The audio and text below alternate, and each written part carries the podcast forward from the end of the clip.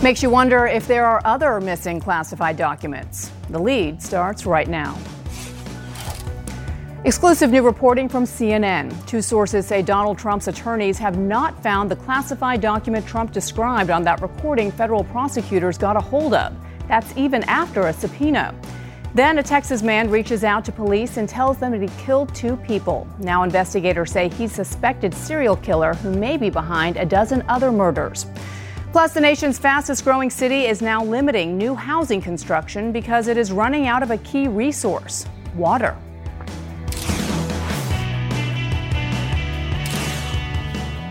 Welcome to the lead, everyone. I'm Bianna Golodryga in for Jake Tapper. We start today with our law and justice lead and new fallout from that tape of former President Donald Trump discussing classified documents.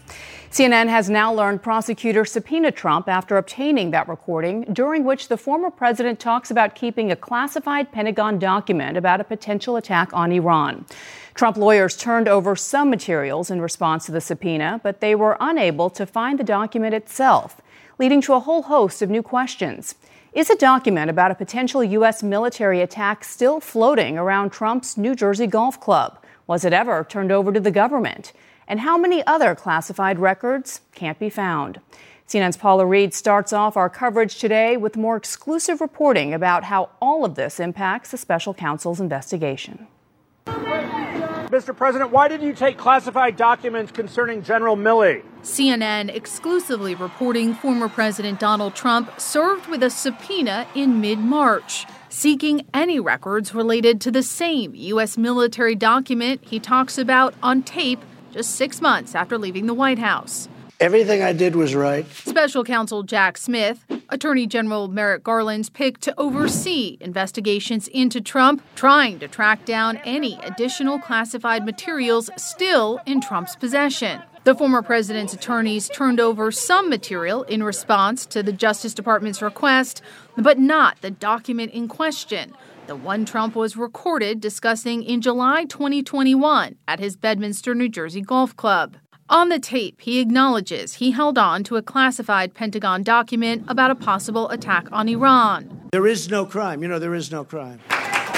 That tape now in the hands of prosecutors, prompting them to subpoena all documents and materials related to Iran and Mark Milley, the chairman of the Joint Chiefs of Staff. I am not going to try the case that's being set up by leaks that I don't believe are accurate. Trump's attorney declining to address where the document is. Has the document been returned to the National Archives? Same answer.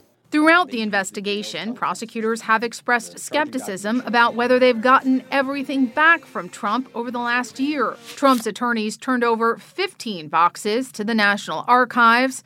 The FBI recovered more than 100 classified documents from their search of Trump's Mar a Lago estate, and Trump's team found additional materials in subsequent searches of other Trump properties. They become automatically declassified when I took them. Trump denying any wrongdoing. And when asked if he ever shared classified information with anyone, not really. I would have the right to. By the way, they were declassified really? after. Not, uh, not that I can think of. Let me just tell you, I have the absolute right to do whatever I want with them. In contrast, his former vice president striking a different tone after retaining classified materials. Those classified documents should not have been in my personal residence.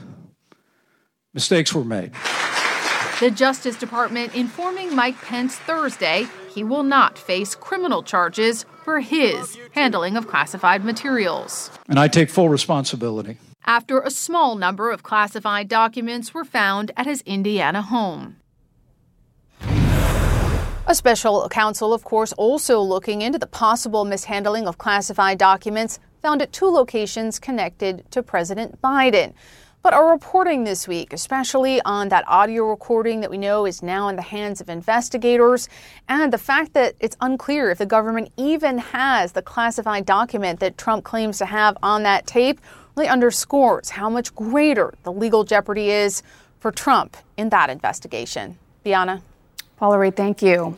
And here to discuss is CNN senior legal analyst and former federal prosecutor Elie Honig. Elie, always great to see you. So, if you were a prosecutor in this case, what conclusion would you draw given that you now know that this document was not turned over by Trump's attorneys? Yeah, so this is really confounding and it's really important. So sometimes as a prosecutor, you have to try to piece together the puzzle. I see a couple different possible scenarios. One, there might not be a classified document. It's possible, consistent with our reporting, that Trump was sort of puffing or exaggerating. I have this document right here, but he didn't actually have one. That's possible. It's also possible DOJ already has this document, but wanted to make sure that they swept up any copies or any drafts from Trump's team. It's also possible that there is a document that DOJ has not found that Trump's team doesn't know where it is. And it's also even possible that Trump has this document and is withholding it or has gotten rid of it. So all of these possibilities are deeply problematic to varying extents for DOJ and for Donald Trump, and DOJ needs to figure this out. Will prosecutors ever know at the end of the day whether they've gotten all of these classified materials and these documents? Probably not, because of the nature of the way our classification system works, and because of the fact that Trump took a sort of unknown quantity of documents, which ended up to some extent in Florida. We now know potentially to some extent at Bedminster, New Jersey. It's important to understand our classified document system does not operate like a library where every document has a neat number and you can say, oh, it was signed out by so and so on such and such a date. It was returned on such and such a date. If only our classified system was so neat, then yeah. they would be able to know. But it is much more open ended and less organized. Because we've never been in a situation like this, to yeah. be fair. Yeah, these documents, I mean, boxes upon boxes of documents were taken from the White House down to Mar a Lago. And it's once they're out there, it's really hard to put the toothpaste back in the tube. And in a minute, we'll talk about the difference between this investigation and the investigation of the former President Pence, which was just closed, and the ongoing investigation into President Biden. But from where you see Jack Smith's investigation into this case in particular, and, and the information that we've learned just this week alone, yeah. what does it tell you about the status of this case and where prosecutors are taking it? So, first of all, the story that Paula and the team broke about the video, the audio tape, is enormously important for prosecutors. There's no better evidence evidence than tapes. Defense lawyers, good, smart defense lawyers would approach me on the day of an arrest and say, Is this a tapes case? Do you have my guy on tape or not? There now is a tape of Donald Trump where he's acknowledging that he has a document that he says is still classified after he's left office. So it puts the lie to all of his claims that he declassified everything. That's a crucial piece of evidence. It does feel to me like Jack Smith has to be in the sort of latter phases here. But let's remember, he doesn't have the final word. When Jack Smith is done with his work, he will make a recommendation to the Attorney General, who then has to review it, defer to Jack Smith, but not automatically, and then we'll get a decision. So this has been going on for quite a long period of time yeah. at this point. Now, counter that with what we've just heard about the vice president an investigation into his holding of classified documents. That case has been closed and no charges will be filed. Are you surprised at how quickly they came to that decision. I'm not surprised at the decision itself that there's no criminal charges involving Mike Pence. I'm not surprised at how quickly they did it because the key question is not just did this person have classified documents. You have to get into, as a starting point, did the person know? And Mike Pence has denied that he knew. He turned over all the documents voluntarily. And it's clear now from DOJ's decision that they found no evidence that he knew. And so in that case, there's no crime. And so you end it. And I mentioned the ongoing investigation into the current president's yeah. holding of classified documents. We don't hear much about special counsel Robert Hur, but yeah. this investigation is continuing. How does this differ from not only former President Trump's case, but also the former vice president? Yeah, so the Mike Pence case to me looks like it's much more similar to Joe Biden's case than Donald Trump's case.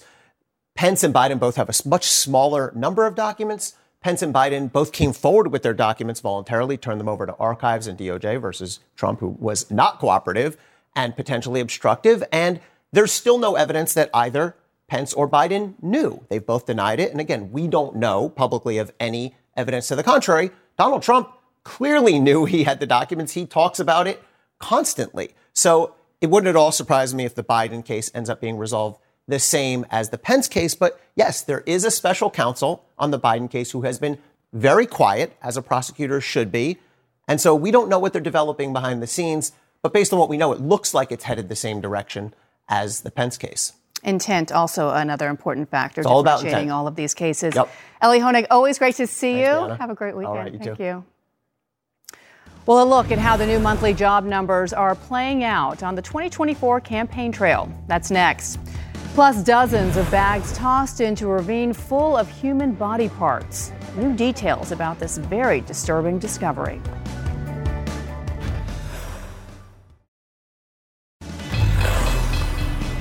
In our money lead, help is clearly wanted. The U.S. labor market isn't slowing down at all. Employers added 339,000 jobs in May. That number is a jump from the number of jobs created in April and also far exceeds the number estimated. One chief economist told CNN the jobs report, quote, shows an economy that's certainly not in a recessionary mode and perhaps is growing at a healthy pace. Well, in our politics lead, the 2024 race is full steam ahead as a parade of Republican presidential candidates make their way through early voting states. And on the Democratic side, the sitting president is ready to take a victory lap in the Oval Office, addressing the nation tonight in that setting for the first time ever after avoiding a catastrophic U.S. default on debt. CNN's Jeff Zeleny is in Des Moines, Iowa, and Chief White House correspondent Phil Mattingly is at the White House. Uh, Phil, to you first. What is behind the president's decision to address the nation from the Oval Office? I understand that part of it, but, but for doing it tonight on a Friday night at 7 p.m. for the first time ever. Yeah, you know, it's an interesting question. One, because this will be his first Oval Office address, obviously a, a, format and a forum that is just rife with significant history over the course of presidencies, uh, but also on a Friday night at 7 p.m. And I think it underscores when you talk to White House officials, one, they wanted to wait until this was all done, until the president really kind of weighed in in full. There'd been actually a lot of criticism from House Democrats in particular. The president wasn't out more, wasn't talking more that was intentional. He wanted to give negotiators space to get something done. He stayed in touch on a regular basis, briefings and discussions with his negotiators, uh, but didn't want to be the one who was out driving a message or repeating a message or attacking Republicans on a day to day basis this will be the moment to kind of put everything together. First, make clear that just how high stakes uh, and high risk this moment was. I think there's so many of these over the course of the last decade. That there's some concern, perhaps people don't understand just how much of a high wire act this was.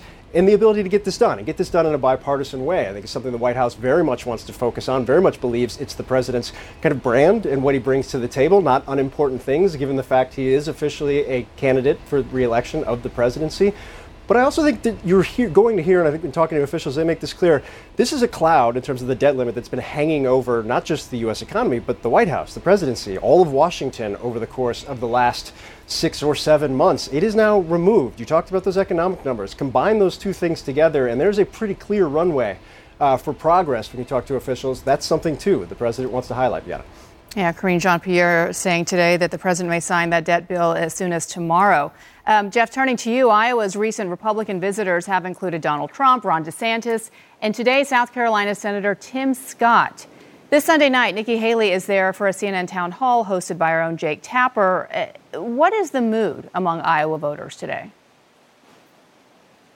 Well, Bianna, Iowa Republicans, quite frankly, are beginning uh, their shopping season, if you will. They're looking at all the candidates. Yes, about a third or so, perhaps a little more, uh, you know, are strong supporters of Donald Trump, but many others are looking for an alternative. So right now, obviously, the uh, Biden policies that Phil was just talking about are very much on display and a topic of conversation here, but in the reverse. The criticism of them really is the anthem of these uh, Republican primary campaigns. So these candidates, by next week, there are going to be 10 Republican candidates in this race. Of course, the math of that makes it benefit uh, former President Donald Trump because, of course, he has his core group of supporters and the rest of the electorate is simply divided up. So that is one sense of worry here among some Republicans who believe that to win back the White House, Donald Trump is not the answer to that. But again, this is the beginning of this primary process. Most of the candidates will be here in Des Moines tomorrow speaking at uh, Senator Joni Ernst's uh, Roast and Ride, she calls it. It's her annual event where some politicians ride motorcycles and give speeches. So they are coming here to simply show that uh, they can run against Donald Trump and be as strong as him. So that is where this race stands now. But uh, again, the Biden policies, even the ones Phil's talking about, are still front and center on this side of the race as well. The Iowa caucuses, which open up the Republican nominating contest, are likely to begin next January. Bianna. And of course, we'll be watching that town hall with Jake and Nikki Haley, as we mentioned this Sunday as well. Jeff Zeleny, Phil Mattingly, thank you to you both. And here to discuss, CNN political commentator Mondaire Jones, former U.S. Congressman of New York, and CNN political commentator Margaret Hoover, host of PBS Firing Line. So, Mondaire, I'll ask you the same question I asked Phil. I understand why the president would want to take a victory lap. You've got stellar jobs report, you've got this debt deal that appears to be ready to be signed tomorrow, largely in the Democrats' favor. But I, again, I don't understand why he would do this for the first time from the Oval Office on a summer Friday evening at 7 p.m. Well, far be it from me to get in the minds of folks at the White House, but I do think that uh, the White House considers this achievement to be historic enough or important enough to do it on any day of the week. And so that's why you're seeing it happen tonight. I, I will say, I just can't get over the process it took to get to this point. I mean, I worry about now validating the hostage taking that we saw from Republicans when it came to the American economy and indeed the, the, the global economy. Uh, and there were concessions. There were concessions in this. And, and I think this could have been avoided, um, you know, by, by using the 14th Amendment or something to that effect. But the narrative thus far that the White House is pushing and that liberal commentators have been pushing is that this is something that you know, only this White House could have done. And so I, I think that you're going to see them, you're going to hear them talk about that tonight. You're right to point out concern. We'll likely be right back here in 2025. This is a two year deal, and a lot of concern as to whether we will eventually go over the cliff, given how tight these um, negotiations have been. So, Margaret, I want to ask you uh, to respond to what Peter Baker wrote in the New York Times. He said the president calculated that the more he bragged about the debt ceiling deal was a good one for his side, the more he would inflame Republicans on the other side, jeopardizing the chances of pushing the agreement through the narrowly divided House. Now, Democrats may have miscalculated up front, thinking that Republicans would be divided over coming to an agreement on a specific deal. That didn't happen. But do you think the strategy has worked out well for the president after the fact, after the fact that they maybe didn't do well the first time around in assuming what Republicans would do this time around? Did he handle it well? Well, there's a deal we're not defaulting. I think the, the proof is in the pudding. Joe Biden is a creature of Washington, for better or for worse. And in this case, it was for better. I mean, it, a little bit reminds me, Bianna, of George H.W. Bush when the Berlin Wall fell down and he's sitting in the Oval Office and everybody's saying, come on, do a victory lap. You know, communism has fallen and democracy has won. And he refused to put a nail into the coffin. He refused to take that sort of prideful, gloating victory lap because that wasn't the point at that moment. And Biden knew that he could have compromised the win if he had done a victory lap. So that's what he's going to do tonight. And, you know, it's not the White House's job to predict what's going to happen on ratings Friday night versus Monday night. It's the White House's job to take credit for the victory that they actually, I mean, this is a bipartisan victory lap. And so I will be very curious if Joe Biden's commentary tonight is a message of, I am delivering what I promised government that can work again because in some ways he bested Kevin McCarthy. Well, they the Republicans did get very substantive progress on um, some of the policy improvements. Joe Biden gets to say that he stopped a default on the on the country's debt. And Kevin McCarthy still keeps his Kevin McCarthy still keeps his speakership, so that, that says something too. I mean, there were concerns, this, legitimate concerns legi- about where that would end up. This this is for for all that's fraught government working. This yeah. is a process of bargaining and negotiation. And Mondaire and I might not agree on the substance of the agreement, but it, they got it done. Yeah, government working. It happens sometimes. Good it figure. Does.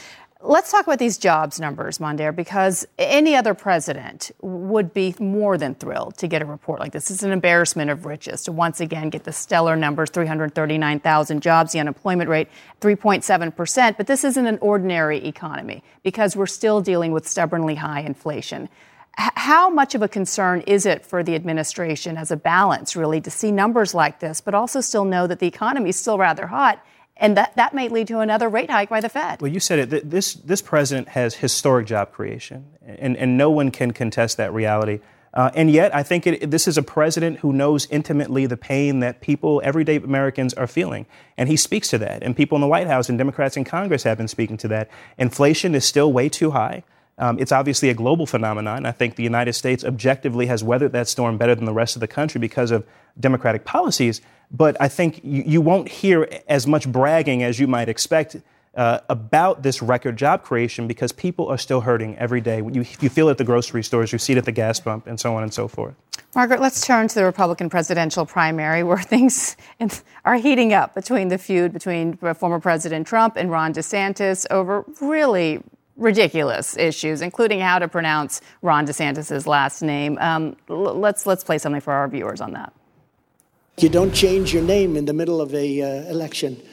Change his name in the middle of the election. You don't do that. You do it before or after, but ideally you don't do it at all. I think it's so petty. I think it's so juvenile. I don't think that's what voters want. I think that's one of the reasons he's not in the White House now, because I think he alienated too many voters uh, for things that really don't matter.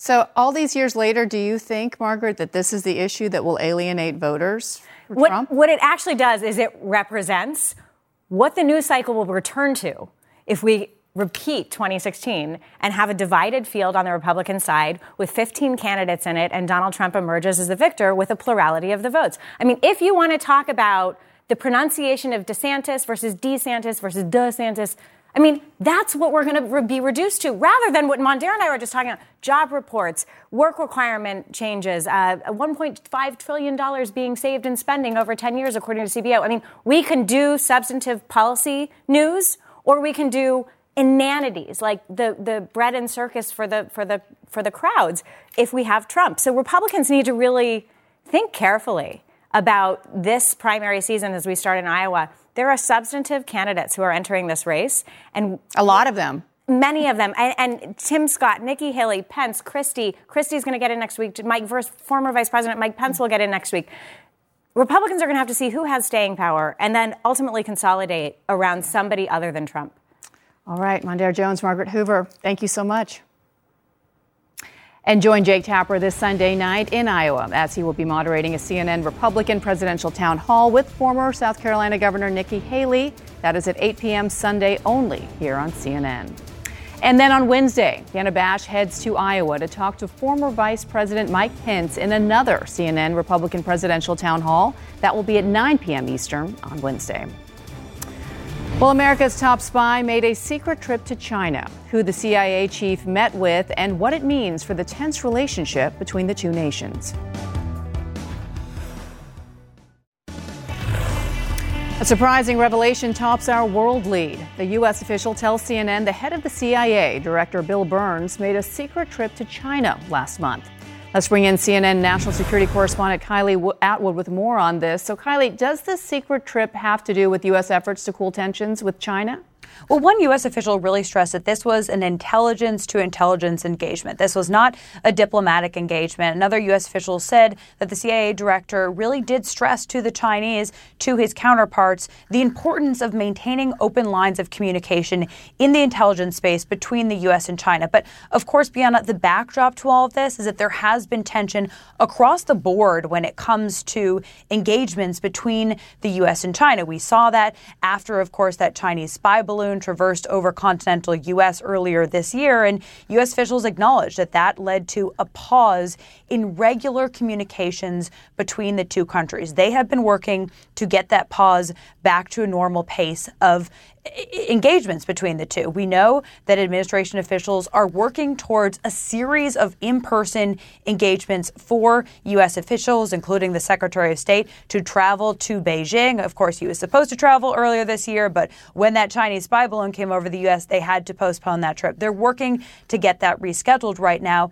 But we should also note that just this week, Secretary of Defense Lloyd Austin was rebuffed by his Chinese counterpart when he asked for a meeting with him in Singapore. Now, they did briefly meet today on the sidelines of a meeting in uh, in Singapore, but they didn't have a substantive conversation. That's according to the Pentagon spokesperson. Substantive conversations are what U.S. officials are really looking towards right now. And they are saying that there was a productive engagement between the National Security Advisor, Jake Sullivan, and his Chinese counterpart a few weeks ago in Vienna. Of course, we saw the Chinese Commerce Minister here in Washington and in Detroit just earlier this week. So there does seem to be some forward movement in trying to reestablish normal diplomatic relations, engagements between the two countries. But the concern is that if the Chinese continue to rebuff outreach from the United States, that things could veer into territory where there is a miscalculation that spirals out of control. Bianna? Yeah, we just showed a video of Lloyd Austin shaking his counterpart's hand there, but no substantive meeting as of yet. Kylie Atwood, thank you. Also in our world lead, a gruesome discovery. Police found 45 bags containing human body parts outside of Guadalajara, a major city in western Mexico. As CNN's Patrick Oppmann reports, it's likely connected to the disappearance of workers at a phone calling center. The bodies were found in bags, discarded in a ravine. Grisly murders that have shocked even Mexicans weary of years of rampant violence, often connected to drug cartels.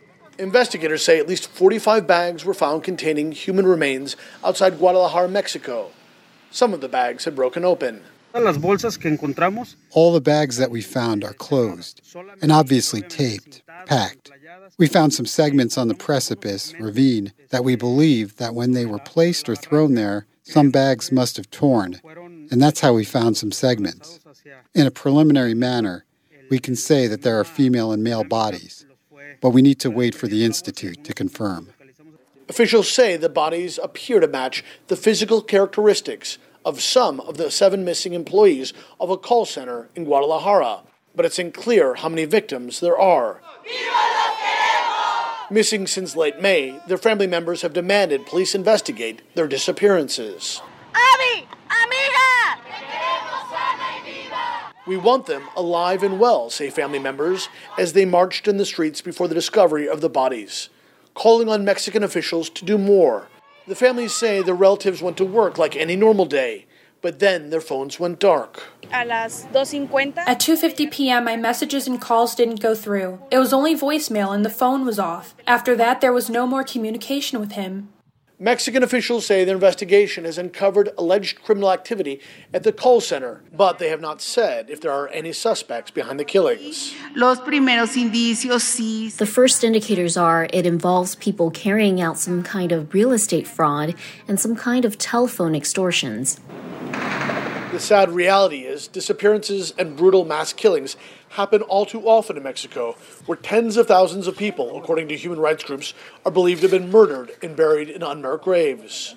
Just in Jalisco state, where this latest massacre took place, 1,500 bodies have been found since 2019, according to prosecutors there. And throughout Mexico, more than 110,000 people are missing. And while this latest grisly massacre has generated more headlines and outrage than is usually the case, there are no guarantees family members will receive justice.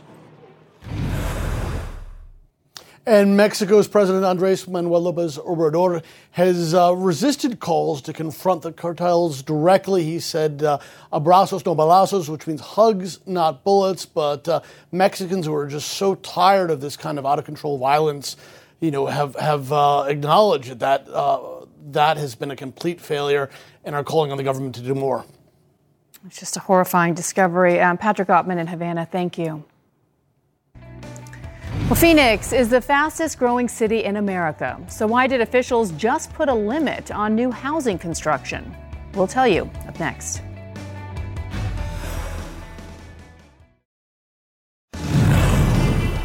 In our Earth Matters series, officials in Arizona are limiting new construction projects in Phoenix because the groundwater that supports the area is rapidly disappearing. Years of water overuse and the climate change driven drought are part of the problem. CNN's Stephanie Elam joins me now with more on this. So, Stephanie, how concerning is this? It's definitely something worth paying attention to, Bianna, because it shows you that there is just a lack of water in the Southwest. And what we're seeing in Arizona is that they're making this decision that right now, 4% of the current groundwater demand could not be met in the next 100 years. So they're saying, why should we even go ahead and allow for more permits to be out there to build homes out further into these uh, desert areas of the Metro Phoenix area if we know that this is a problem? In fact, take a listen to Arizona Governor Katie Hobbs on this issue. That's why, as required by law, we will pause approvals of new assured water supply determinations that rely on pumping groundwater ensuring that we don't add to any future deficit. And she talked about that assured water supply. That's what they're looking at here. And they're saying this is why they're not going to permit any more housing developments for now. Now, ones that have already been permitted, they can continue on with the building. But any new construction company that comes along, wants to build one of these developments, they have to prove that they have that assured water supply that does not rely on local groundwater, and it can be there. This water supply, whatever they do use, will be there to supply these homes for 100 years. This is a big development because, as we know, the groundwater is one thing. In parts of Arizona, they can pump as much as they want. There's no regulation. But they still have a problem because of the Colorado River not having enough water, and that's where they get some of their water as well, like six other states. This is why this is so telling for what we're seeing here in the Southwest overall, Bianna. Yeah, in Arizona, though, we know, along with California, did receive a ton of rain earlier this year. Does that make any difference at all in solving this drought crisis, at least temporarily? Temporarily, it could take away some of the strain and some of the usage by California on water coming out of the Colorado River. And they're still digging out from snow up in the Sierra Nevada mountains in California. It's still a ton of snow up there. However, what we know from scientists is that these droughts that we're seeing, these long term droughts between those rainy years, are getting longer, and the hot days are getting hotter. That means it's going to be more difficult for us to find these water sources, and that's why we have to keep looking to recycle, bring in other ways to tamp down how much water we're using. But overall, in the long term, this is an issue that needs to be addressed because there's just not as much water out here as there used to be. And it's not limited only to Arizona either. Uh, Stephanie Elam, thank you so much for bringing us this important story. Well, you know him from shows like West Wing and Scandal. Well, now actor Joshua Malina is in a very timely Broadway play. He will join me live to talk about it. In our national lead, a case of art imitating life in a way that raises some disturbing questions about where we are as a society. Right now, actor Joshua Malina, a veteran of hits like The West Wing, Scandal, and The Big Bang Theory, is performing on Broadway in a play called Leopoldstadt. It's about the rise of anti Semitism in Europe during the early 1900s. And it is a play that's just as re- relevant today. Last week, the Biden administration released the country's first national strategy for combating anti Semitism, given the record spike in reported incidents of anti Semitic assault, harassment, and vandalism here in the United States. And Josh Malina is here with me on set. It is such a privilege to have you here. Thank you for having me. We began communicating after I saw you in this brilliant production of Leopoldstadt a couple of weeks ago and really wanted to get this conversation started about the significance of this play. For those viewers that, that aren't familiar with it, tell us a little bit about it. Well, Leopoldstadt by the incredible writer Tom Stoppard takes place in 1899, covers 60 years approximately of a well to do intermarried, which is to say interfaith Viennese family, uh, doing very well. I play the patriarch of the family, Hermann Merz. He's a textile factory owner. He has renounced his Judaism. He's actually been baptized Catholic as a way for upward mobility and to do better. It's not necessarily that he's just turning his back, but it's it's a way to rise in Viennese culture. And there's uh, a dis- discussion at the beginning of the play about anti-Semitism. I've been given a, the pamphlet Der Judenstaat by um, Herzl about the need for a Jewish state, and my character really is uh, uh, is essentially putting forth the argument that things are pretty good. Yeah. Things are things are changing. Prejudice is still there, but but but things are looking good for the Jews, and we may not have political power, but look where we are culturally and uh, and how we're doing in society. And it's easy to watch the play and think, "Wow, that guy's really off base," as indeed he will prove to be. Um, but I think it's also possible to sit in the theater in 2023 um, as a Jew or as a member of a, a, a, any group and think secure feel secure in your position in society, and maybe it's best to leave and contemplate uh, our own complacency Yeah. because things change. And I, I wish it were a museum piece, and I wish it were about Yeah. how bad anti-Semitism used to be. But you wake up, and I think just today I read an article about the Anti-Defamation League saying that uh, um, anti-Jewish hate crimes, assault, and vandalism, and uh, um, hate And threats in general are, are, are higher than they've high. ever been since they've been keeping track of these uh, statistics in, since 1979. And not only, and not even here in New York on Broadway, where you're working, is immune. I mean, just earlier this year, neo Nazis protested outside of the show Parade. It's a show centered around the only known Jewish lynching in American history. Mm-hmm. You're fighting anti Semitism by talking about it in the past sense. How do you do it given that it's playing out in real world America every single day now? How do I personally? I mean, to, a big part of the play to me is a uh, an opportunity to start the discussion and to say, look backwards in order to look forwards. And I hope that young people are seeing because I know also. Uh, education about the Holocaust and what happened uh, is is on the wane, and we're approaching a, a situation where we won't have any survivors of the Holocaust anymore. So I think it's important to look at what's past in order to uh, take a look also at what's happening today. Yeah, I think it'll be really important for younger audiences to come see this play that closes. It closes on July 2nd, and I definitely encourage people. And it's not just a Jewish play or a Jewish story, it has universal themes, and I hope anyone would come. It's a human story What's next for you now uh, when this play closes? That's a good question. July 3rd, uh, unemployment. And co hosting the universe's leading Jewish podcast, Unorthodox. Unorthodox. Well, I follow you on Twitter. Um, you really go back at the trolls that, that attack. I do. I will take on all comers. I immediately drop to people's. Is that a relief when you do that? I mean, do well, you feel that that's it's effective? some form of catharsis. It's, I don't know that it's productive in any way, Yeah. but it Well, this play-. This play is indeed very productive, and as we mentioned, very timely. It was a gut punch, but it's a reminder that what happened in the past can happen again, Indeed. and here as well in the United States, God forbid. Joshua Malina, it's a wonderful play. Thank you so much. Thank you. Shabbat shalom. Shabbat shalom. Have a good night. Well, coming up, Texas police say a man called and told them that they were looking for him. And now they say he is a suspected serial killer. That's next. Then ahead in the Situation Room, a new look at the Iowa apartment building just moments before it collapsed.